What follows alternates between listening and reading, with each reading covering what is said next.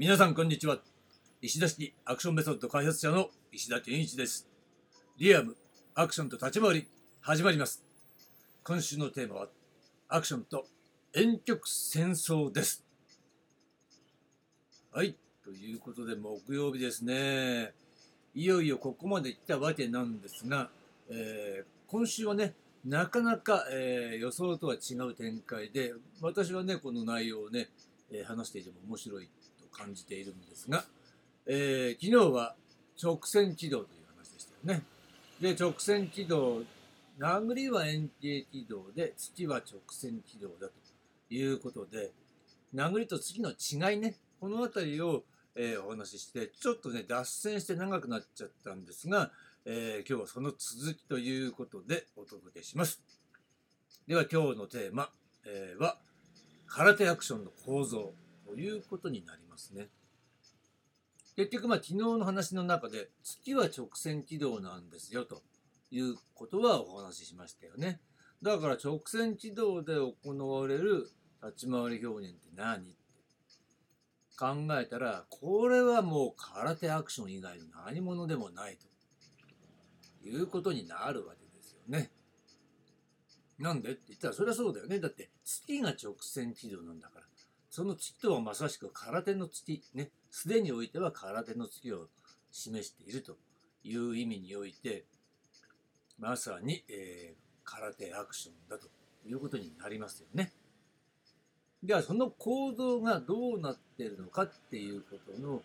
えー、意外に知られていないポイントを中心にこれちょっとね明らかにしておこうかなと思うわけなんですよ。つまりまあ空手をやってる人だったら空手で、え立ち回りを構成したらいいんじゃねえかってね面白いんじゃねえかってまあそういう考えになるかとは思うんですね。で確かにまあえー、前にね何年か前なんですけどどっかどこだろうなんかね、中東とかあっちの方の国の、えー、YouTube 動画で作られた、公開された空手アクション映画じゃないよね。その自主制作なんだけど、かなり完成度が高い空手アクションのその立ち回りっていうものを見たことがあって、それはおそらくかなりガチで空手をやってる人が空手の技で、えー、一生懸命、えー、立ち回りを作ったものだったと思うんですね。で、それがそれでね、あ、なるほどね、ガチで本当に制約なしでひたすら、あの、あれですよ、昔のカンフー時代劇みたいに野原で延々と戦うみたいな形をやった時になるほど、えー、空手の技のバリエーションを、えー、まあ、実際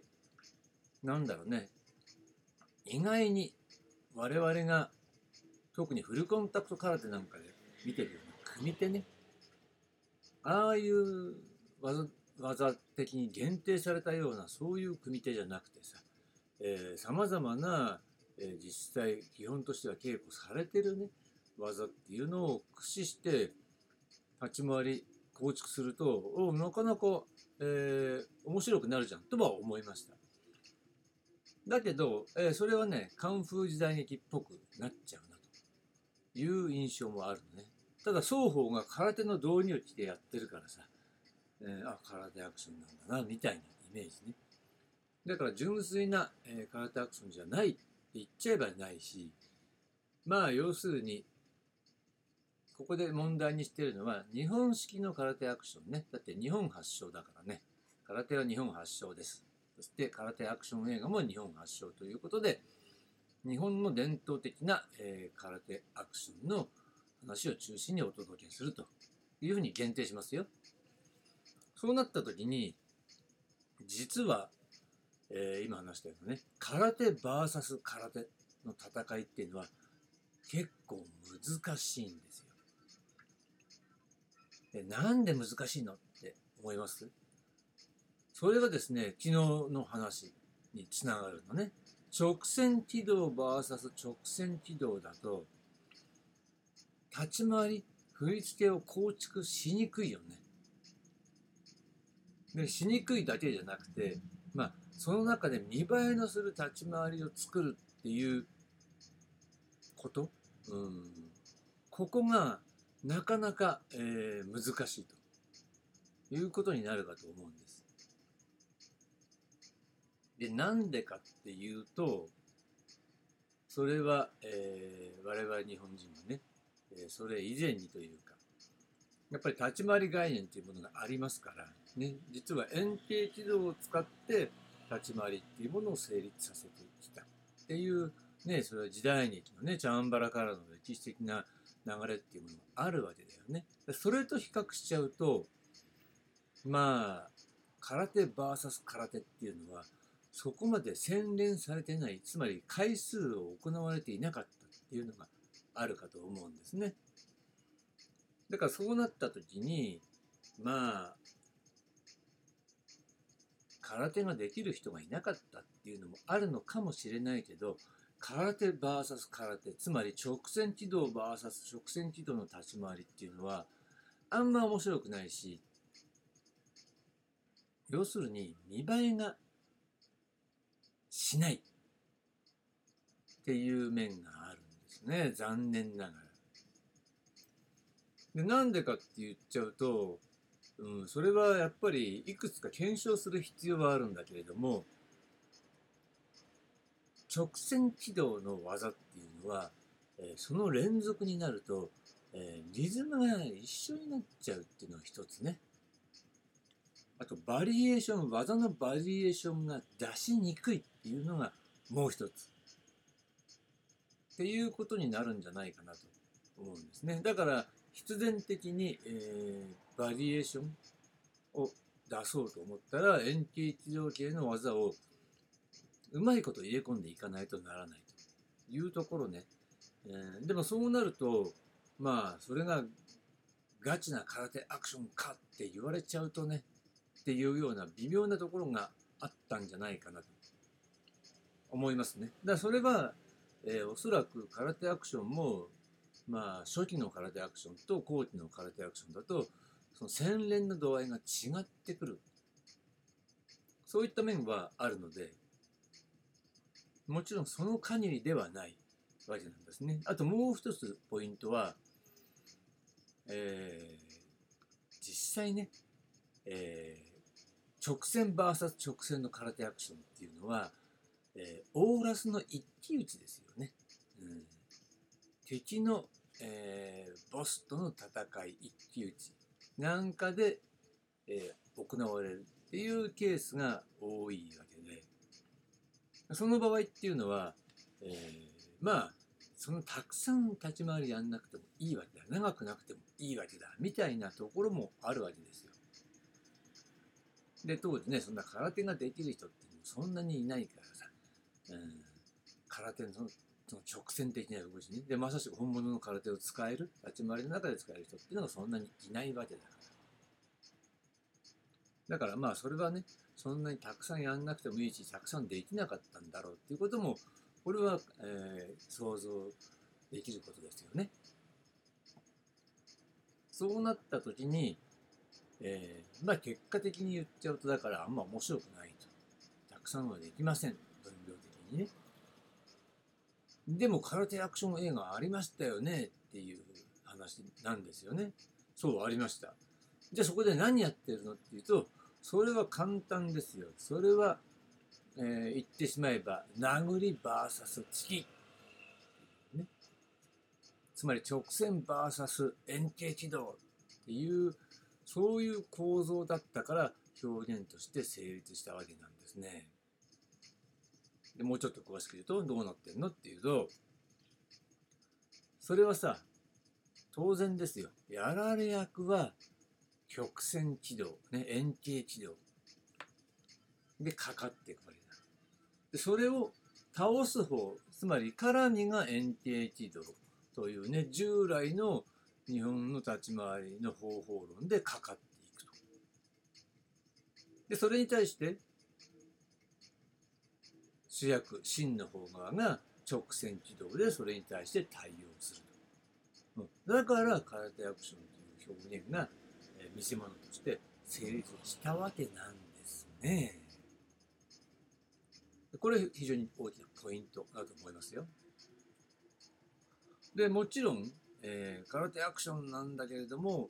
じゃあ直線機動的な動きだけかっていうとそんなことなくて、まあ、特に後期空手アクションですよね。後期空手アクションにおいては、えー、実際の動きの中にも曲線的な動きつまり円形軌道の動きを導入することが、まあ、それは振り付け的な意味での、まあ、発展って考えてもいいかもしれないね。あと技術的なあの発展って考えてもいいかもしれないけどそういった部分で、えー、初期とは違った例えば技とかが導入されてきたことで主役側が、えー、円形軌道の技を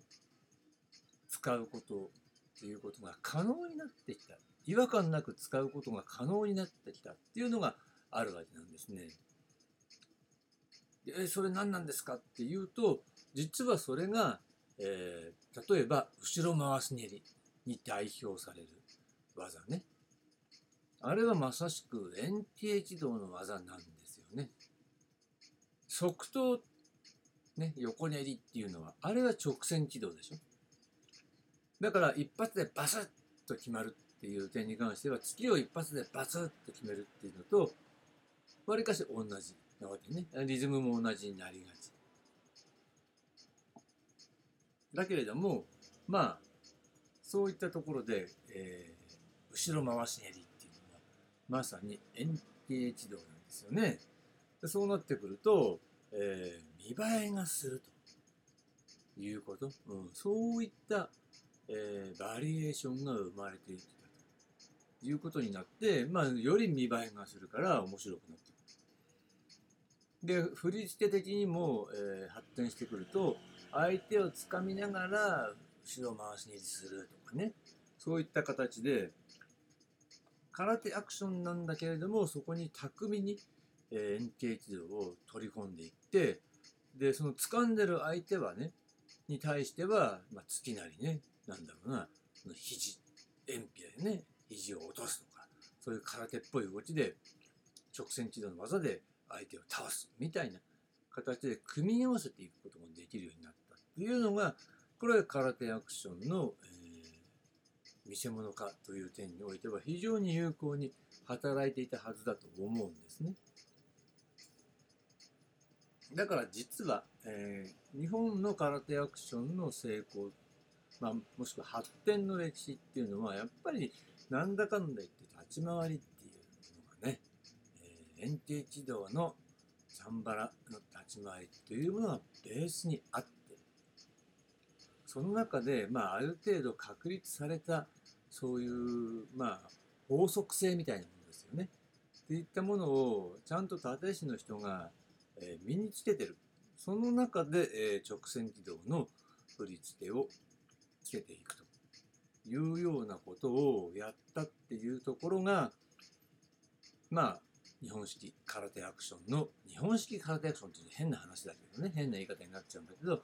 の特徴ではあるんです。でなんで日本式っていうかっていうと分かんないけどささっき話したように海外の人が、えー、もう海外に空手広まってますからね。空手を習いました。それで立ち回りを構築しました。立ち回りって言わないね。格闘表現を構築しました。そうなった時に、まあ、それはそれなりに見栄えがするんだけど、この立ち回りじゃないよねって思うゆえんは、それは日本式のそういった、えー、円形軌道によるね、ルーツとしてのね、チャンバラをそのうちに秘めた、いわゆる立ち回り概念っていうのを使っていないと、これは、いや、ガチに空手の技しか使ってませんけどって言われても、まあ、これは空手アクションじゃないっていうか日本式の空手アクションじゃないし、えー、そういった意味では見栄えはしないとは思うのね。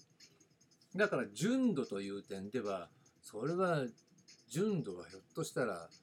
え、50%ぐらいになっちゃうかもしれないんだけれどもその代わり見栄えは100%ですよ。でそういう形、うん、それがやっぱ日本のアクションというか立ち回りのすごいところね。つまり立ち回りが、えー、そういったものを空手の動きを吸収した上で、えー、見せ物にしてしまうっていうところにね、えーうまいこと利用できるようなそういうなんていうのかな、えー立ち回り自身立ち回り概念そのものが、懐が広いんですよ、うん、それは日本文化の特徴なんじゃないかなと思うわけね。だからまあそういった意味でこの空手アクションをやるって言った時にやっぱり我々がやったらそれねやっぱりそういう中で見栄えがしないからあんなガチな空手アクションなんかやらない。ガチっていうのはねその、えー空手の技だけで構築するなんてことはやらないわけですよ。でちなみにこれ余談になるんだけどもうこれは本当に見た人しか分かんないだろうけどね私も本当にほん数回しか見たことないけどねこの私の師匠が立ち回りつけてる時にやっぱある時空手アクションの立ち回りをつけたんだよね。でその時はあこれはね頭の中の回路が違う回路が働いてるっていうのを発見しちゃった。それは何かっていうと、えー通常はやっぱり流れを重視した日本風の立ち回りの手の付け方をするわけですよ。だけど空手アクションをやるときはそこに空手の技を入れ込んでいったときに空手の技を入れていくと今度はいわゆる足さばきが合わなくなってる可能性があるわけね。だから手をつけた後、えー一回そこを修正してちょっと待って足を合わせるって言ってで足を合わせて調整してからあの振り付けを完成させていたっていう。のがそれね2回ぐらい見たことある。それ見ててなるほどねって思いましたよ、うん、でその時は、えーはっきりとは分かんなかったけど今はそれはあ空手の動きをね入れてるからなんだよねっていう。つまり空手アクションをそこで展開しているからそういうあのいわゆる振り付けのパターンみたいなものね空手の動きのパターンみたいなものが優先すると、えー実際はそういったところ足さばきっていうのを調整する必要があると。で一応それをチェックしてそんなおかしくなかったんだけど、